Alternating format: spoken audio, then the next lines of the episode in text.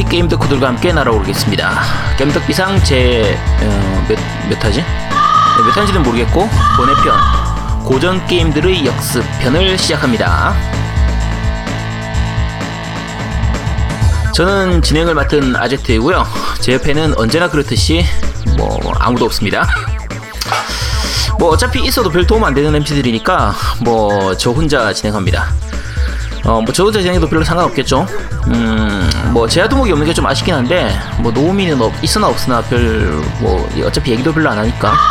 자, 오늘 방송은 그 이제 지난 그 한 달 정도 동안, 한 달 넘었죠. 그 콘솔이 조아님하고 그 다람쥐가 조아님이 그 워낙 대형 프로젝트를 진행하다 보니까, 중간중간에 얘기해야 될 게임들이 많이 있었는데 얘기를 좀 못하고 넘어간 게 너무 많아요. 너무 많아서 이걸 지나고 나서 얘기해버리면 시기가 너무 늦어져 버릴 것 같아서 나중에는 또 얘기하기도 그렇고 안 하기도 그렇고 좀 애매할 것 같아서 그 오늘 번외편으로 몇 가지만 좀 얘기를 할, 하고 넘어갈까 해서 어 번외편을 혼자 진행합니다.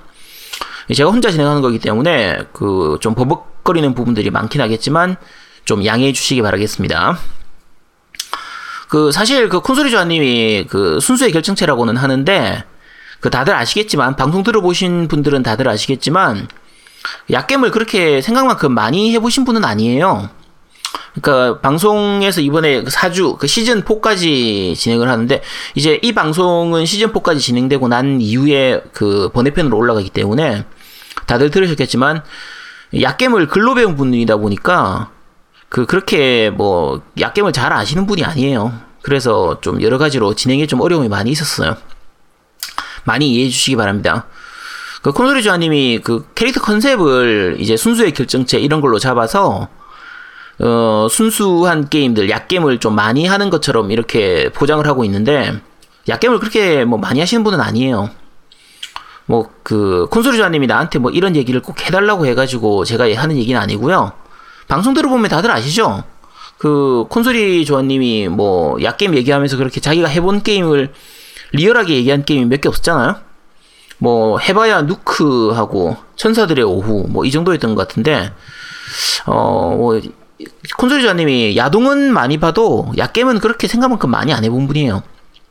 진짜입니다. 제가 뭐 콘솔이 조아님한테 뭔가를 받아가지고 이런 얘기를 하는 게 아니고 그 진짜 콘솔이 조아님이 그 약게임을 그 야동만큼 좋아하진 않는 분이에요. 자, 뭐, 이 정도 얘기했으면은, 뭐, 이제 선물로 받은 그 소닉 한정판 값은 한 것 같으니까, 이제 본격적인 번외편, 고전 게임들의 역습편을 본격적으로 시작하겠습니다. 자, 일단 첫 번째 얘기로, 어, 정치 이야기. 일단 해야죠. 혼자 하는 거지만 정치 이야기는 할게요. 그 오늘 댓글 읽거나 그런 건 안 하고요. 번외편이라서 짧게 한 30분 정도, 2, 30분 정도 아마 진행하지 싶은데 짧게만 진행하도록 하겠습니다. 자, 정치 이야기. 이제 문재인 대통령이 취임 100일이 됐죠. 그 다들 느끼시겠지만 느끼셨겠지만 그 박근혜 대통령 때도 시간이 참 안 갔어요. 아, 그때 야 5년이 왜 그렇게 긴지 뭐 물론 5년 못 채웠지만 박근혜 대통령 되고 나서 그 한 1년쯤 지났을 때 그때 생각하면 그 속으로 그런 생각 했어요. 다들 그 생각 했을 거예요. 아, 어떻게 아직 1년밖에 안 지났나. 아, 아직까지 4년이나 남았네. 다들 그런 생각 했을 거거든요. 근데 이번 문재인 대통령은 좀 다른 의미로 음? 아직 100일밖에 안 지났어? 뭐 싶은 그런 느낌이에요. 이게 100일밖에 안 지났는데 야, 세상이 변한 게 피부로 느껴져요. 피부로. 다른 MC분들도 느껴지시죠? 뭐 없지만 아마 느껴질 거예요. 청취자분들도 다들 느끼실 텐데 뭐 세월호 사건도 그렇고 뭐 검찰 개혁이나 뭐 청와대 기자 이번에 청와대 기자회견 하는 거 100일 기념으로 하고 이런 거 보면 아 진짜 너 세상이 바뀌긴 바뀌었죠. 최저임금 문제도 그렇고 최저임금을 사실 정치 얘기 한번 하고 싶었는데 언급을 하고 싶었는데 그것도 시간 관계상 좀 많이 넘어가 버렸거든요. 그 최저임금 문제는 그 밴드에서도 여러 번 이제 그 청취자분들하고 그 밴드 분들하고 같이 이제 채팅으로 여러 번 얘기를 한 적이 있었는데 이게 만 원으로 갈 수 있냐 없냐 이게 현실적이냐 아니냐. 소상공인들의 그 이제 부담 부분 뭐 PC방이라든지 치킨집이라든지 이런 거 운영하는 분들의 그런 분들 이 여러 가지. 지금 조선일보나 뭐 이제 이 야당 쪽에서 그 야당 때문 이 모든 게 야당 때문인 그 야당 쪽에서 막 이런저런 얘기를 하고 있긴 한데 그 최저임금은 올리는 게 맞아요 사실. 제 생각은 그렇습니다. 근데 지금까지 여러 정치인들이 이런저런 핑계 대면서 이제 자꾸 안 올리고 안 해오던 그 기업 생각하니 어쩌니 지나면서 안 했던 부분들을 지금 다 해버리고 있어요. 문재인 대통령 같은 경우에 진짜 정말 과감하게 진행하고 있거든요. 그 문재인 대통령이 예전에 그 대통령 되기 전에 후보자 시절에는 많이 얘기했었죠. 좀 너무 야, 나약해서 약해가지고 아, 뭔가 좀 강단 있게 해야 되는데 저래가지고 대통령에서 뭐 제대로 하겠냐 싶었는데 막상 하고 나니까 너무 잘하고 있죠. 막 과격하게 팍팍 진행할 건 다 진행해버리는 게, 아, 진짜, 그 이제 100일 지났는데, 그 이제 한 4년 260일 정도 남았죠. 제가 녹음하는 이 시간이 이제 4년 260일 정도 남았는데, 우리가 보통 그런 게임, 게임 하다 보면 재밌는 게임 할 때, 젤다 할 때도 그렇고, 좀 이제 재밌는 게임들 하다 보면 Last of Us 할 때도 그랬는데, 이게 총 예를 들면 10스테이지, 10스테이지까지 있는 게임이다. 그러면 한 2스테이지까지 하고 나면 아 재미는 있는데 이제 8장까지밖에 안 남았다고 싶은. 아 이제 5분의 1 했으니까 5분의 4밖에 안 남았네?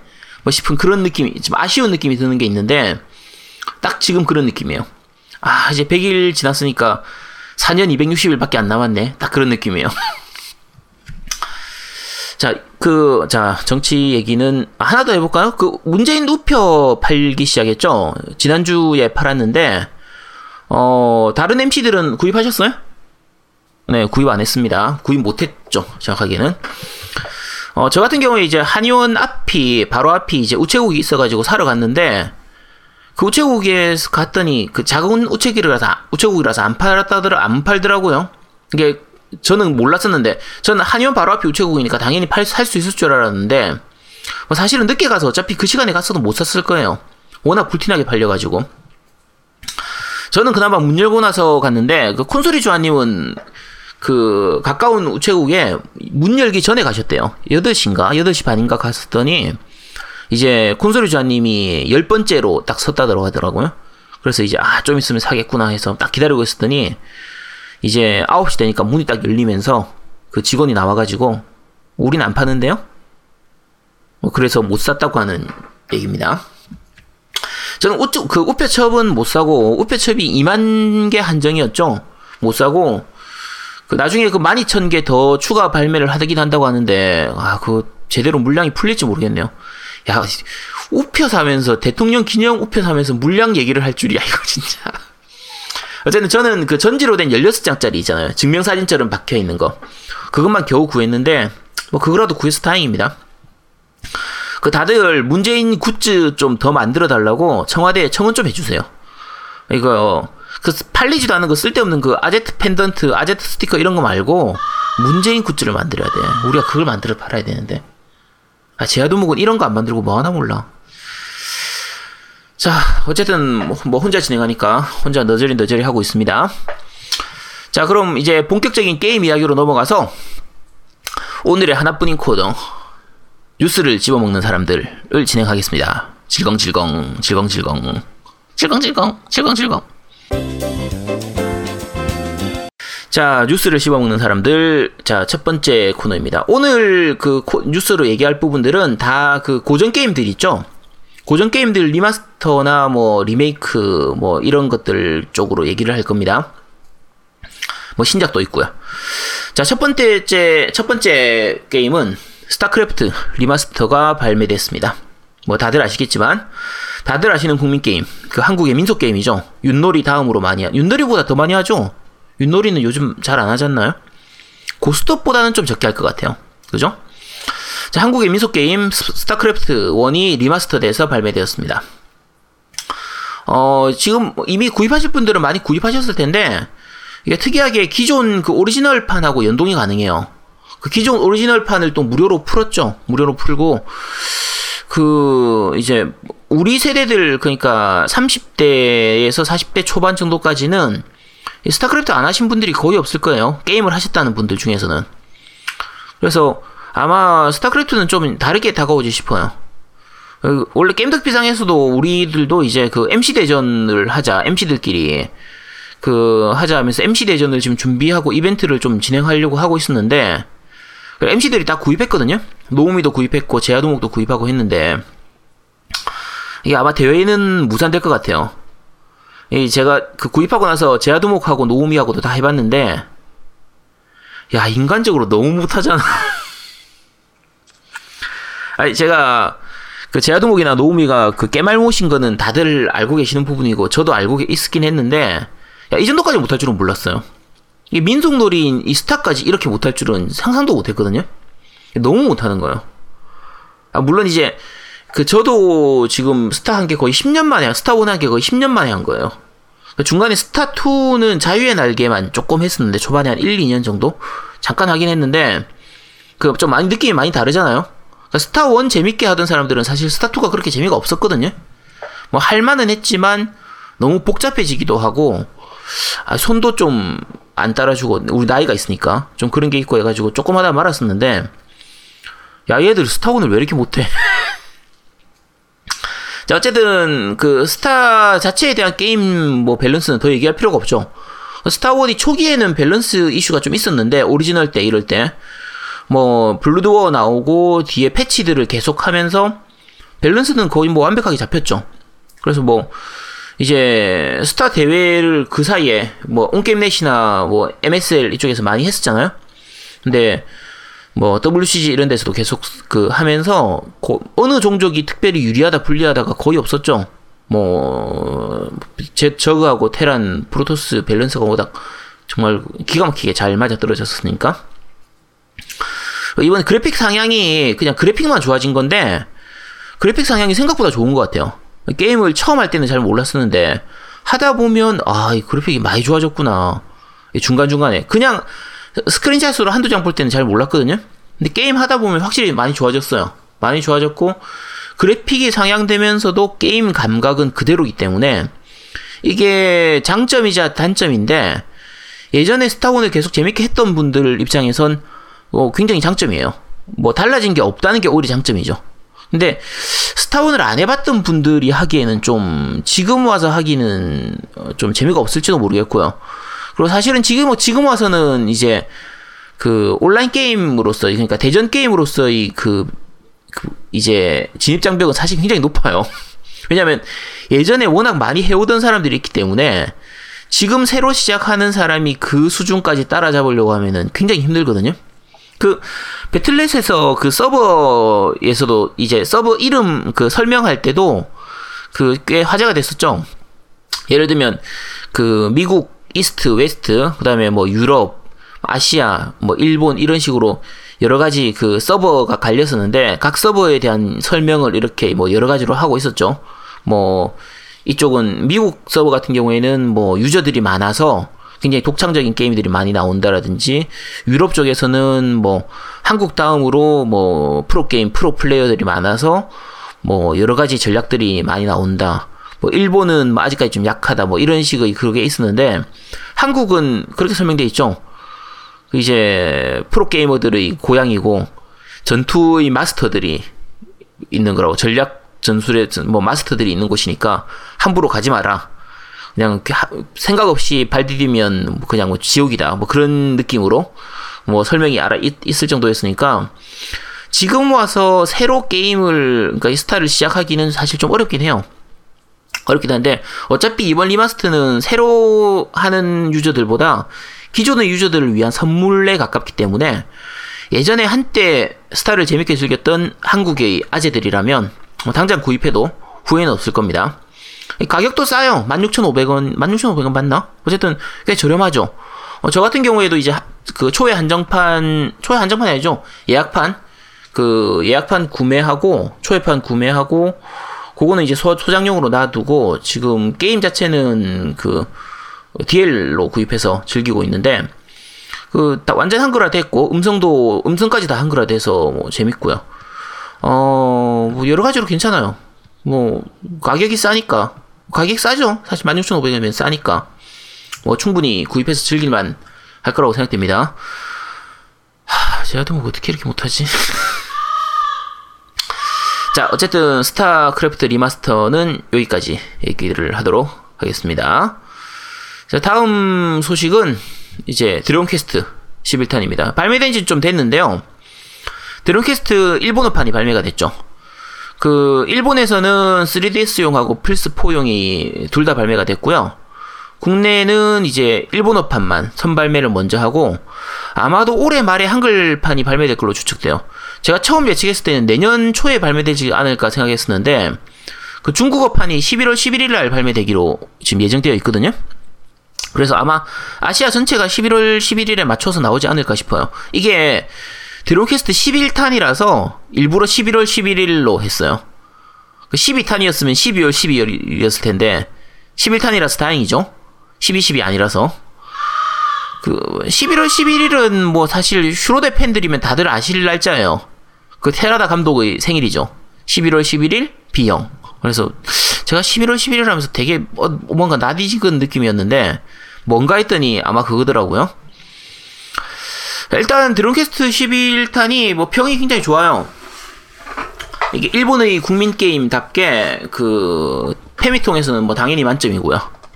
그리고 그 3DS용 같은 경우에는 그 3DS용하고 PS4용이 기본적으로 게임은 완전히 똑같아요. 똑같은데 이제 3DS용 같은 경우에는 그래픽이 약간 열화된 부분은 좀 있고 대신에 이제 2D하고 3D를 선택해서 플레이할 수가 있어요. 그래서 2D로 플레이하면 딱 예전 그 6 때까지의 그 느낌으로 플레이 감각으로 즐길 수 있고 3D로 하면은 이제 7탄 이후 7, 8, 9탄이나 뭐 지금까지 오는 그런 느낌으로 감각으로 즐길 수, 즐길 수 있어서 올드 팬들한테는 오히려 2D가 더 재밌지 않을까 싶어요.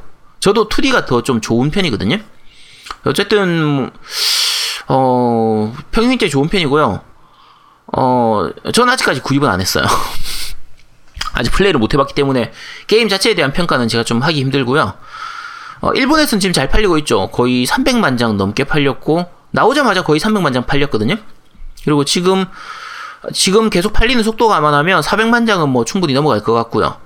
이제 문제는 이제 해외에서 얼마나 팔리느냐라는 점인데 이제 원래 드퀘가 그 일본 국내에서는 잘 팔렸는데 뭐 파판보다 훨씬 더 많이 팔렸었죠.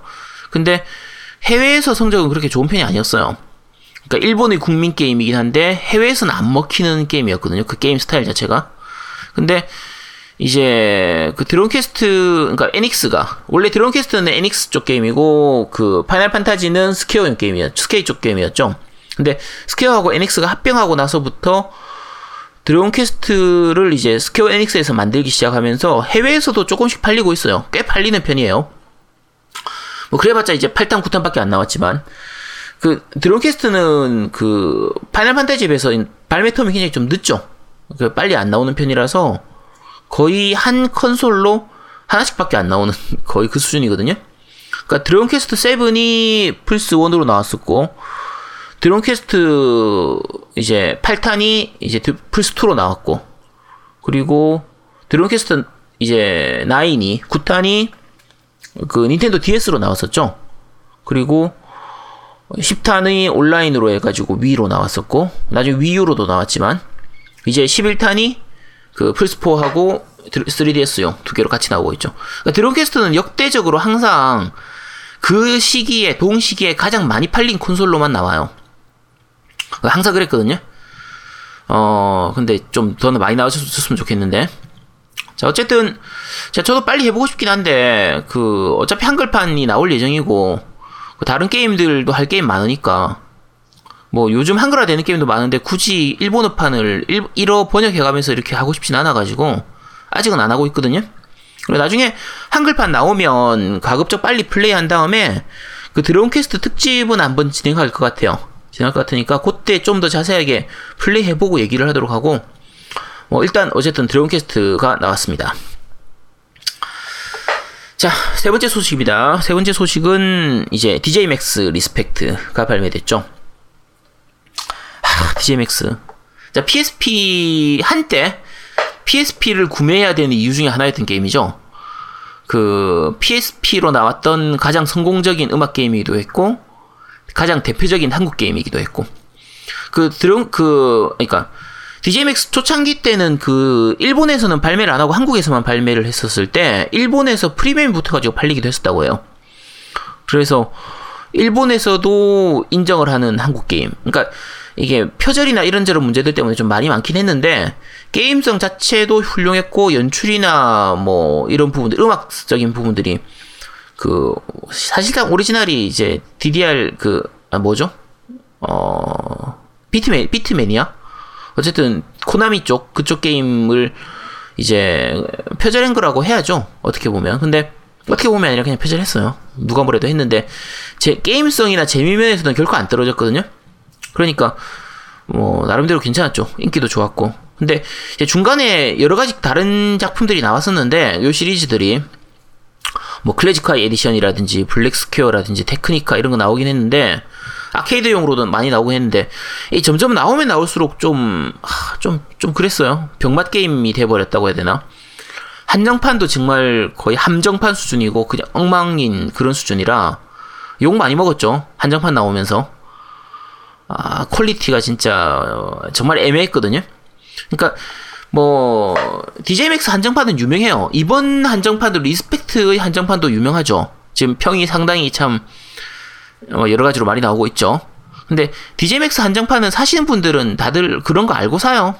그냥 아, 내가 호구지만 그래도 이 게임의 팬이라서 나와준 것만으로도 감사합니다 하면서 거의 그런 느낌으로 파, 사니까.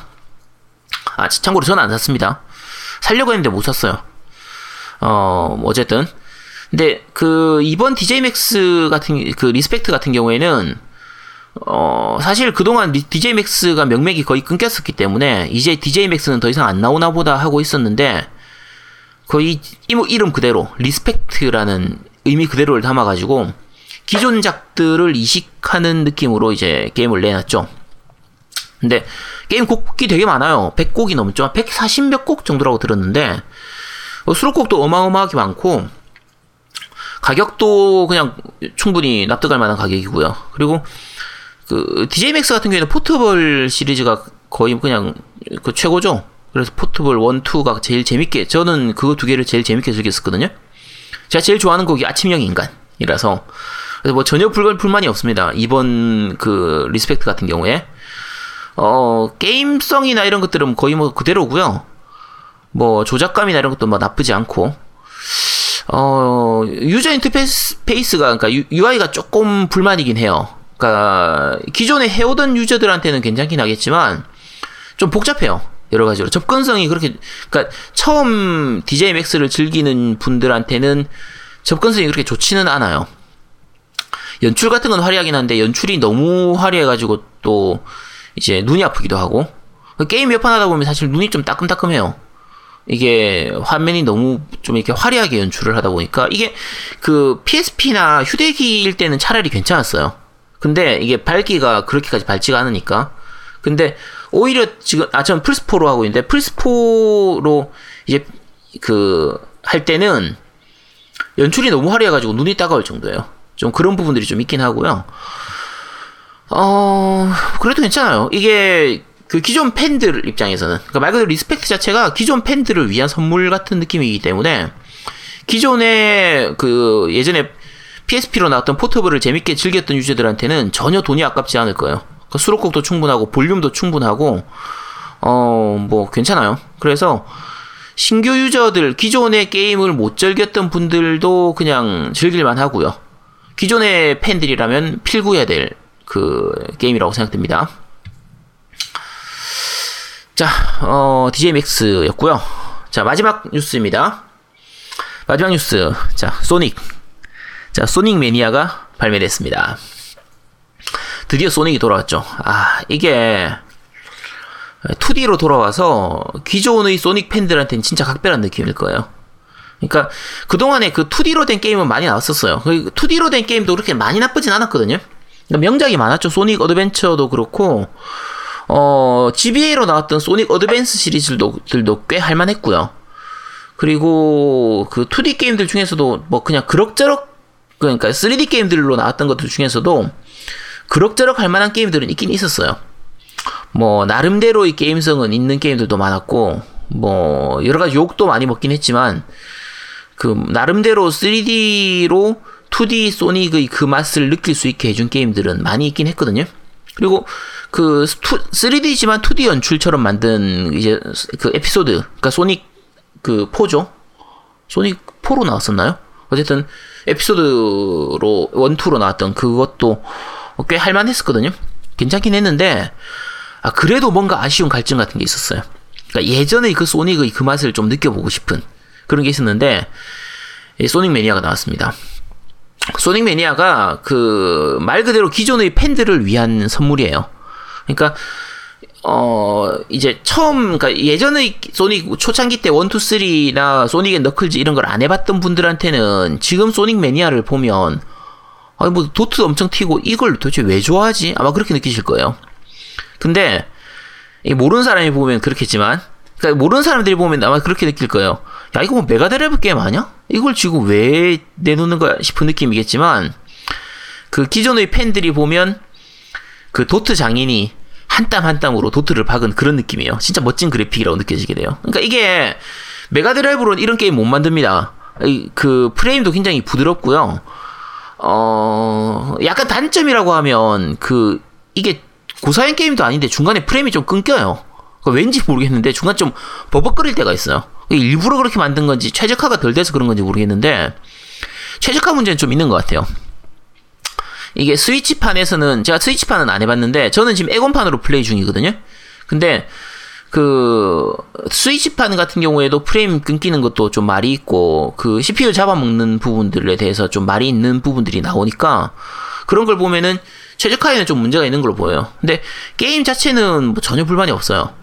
그러니까 스테이지 gimmick도 그러니까 스테이지가 예전 그 소닉 1, 2, 3 소닉 앤 너클즈 때의 그런 스테이지를 약간 재구성해 가지고 이렇게 만들어져 있는데 그 옛날 생각이 그대로 나거든요. 그러니까 옛날의 추억을 느끼면서 즐길 수 있는 게임이라서 어 스테이지 gimmick도 굉장히 좋고요. 뭐 움직임도 좋고 게임성도 굉장히 훌륭하고요.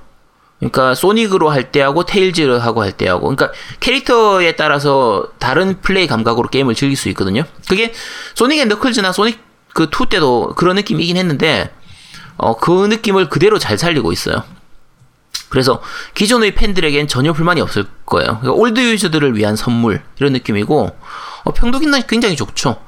가격도 저렴한 편이고요. 그 지금 DL 전용판으로 발매를 했는 했기 때문에 구입하시려면 그냥 DL로 바로 구입해서 플레이하시면 됩니다. 그리고 그 한정판은 이제 패키지로 발매를 했는데 그 한정판에서도 패키지 그 게임 자체는 패키지가 아니라 그 DL 코드로 들어 있거든요. 그래서 그 콘솔이 조아님이 이제 한정판을 구입을 하셨는데 게임 자체가 패키지가 아니라서 한정판을 저한테 이제 선물로 주셨어요. 그러니까 어, 뭐, 이제 순수의 결정체가 아니라는 걸 좀 밝혀달라. 약겜 그렇게 많이 안 하는 걸 좀 얘기 좀 해달라. 뭐 이런 교환 조건으로 받은 게 아니고요. 그냥 순수하게 선물로 받았어요. 그 순수하게 선물로 받아서, 뭐 이 자리를 빌어서 그 콘솔이 조아님에게는 감사 말씀 드립니다. 정말 감사합니다. 저는 이제 엑원으로 DL판으로 구입해서 플레이를 하고 있는데, 그 패드 감각이 그 아무래도 이, 이 엑원판이 플포판보다는 플포 패드 패드보다는 좀 감각이 좋아서 액션 게임 할 때는 저는 그 엑원으로 많이 하는 편이거든요. 그래서 엑원으로 하는데 아 플레이 감각이 너무 재밌어요. 너무 재밌는데 어 소닉에 대한 얘기는 그 오늘 이렇게 짧게 얘기할 부분은 아니라서 나중에 좀 더 플레이한 다음에 리뷰 겸 뭐 반쯤 특집을 진행하지 않을까 싶어요. 근데 그거는 다음 주에 얘기를 하도록 하겠습니다. 좀 더 플레이를 많이 해보고 나서 다음 주에 얘기를 하도록 하고요. 자, 오늘 그 소닉 얘기는 여기까지만 하도록 하겠습니다. 자, 겜덕비상 변해편 고전 게임들의 역습편은 여기까지입니다. 그 오늘은 뭐 제아도목도 없고요. 노미도 없고 혼자 푹 치고 장주구 치고 다 해가지고 재미가 있을지 모르겠네요. 그 게임에 대한 얘기도 그렇게 깊게 하진 않았고요. 그냥 수박, 수박 겉핥기식으로 그냥 가볍게 가볍게 넘어갔는데 그 이번에 오늘 소개한 게임들이 다들 그냥 게임 하나만 가지고 한 시간 얘기해도 결코 뭐 짧을 한 시간으로도 짧을 그런 게임들 뿐이라서 어 그냥 가볍게만 짚고 넘어갔어요. 근데 얘기 안 하고 넘어가기는 너무 아쉬운 게임들이라서 좀 이건 얘기를 좀 하고 싶어가지고 얘기 그 짧게나마 번외편으로 진행을 했고요. 지금 이제 플레이 타임이 한 30분 정도 되는데 그 짧게만 얘기했으니까 본격적인 얘기들은 나중에 리뷰를 통해 가지고 다시 얘기할 테니까요. 그 리뷰를 기대해 주시기 바라고요. 아 내가 이걸 왜 했는지 모르겠네. 자 어쨌든 오늘은 여기까지만 에, 그 여기까지 진행하도록 하겠습니다. 자 다들 청취해 주셔서 감사합니다. 자 뿅. 아 근데 진짜 이걸 왜 했지? 아 혼자 진행하니까. 아 참 미치겠네 아휴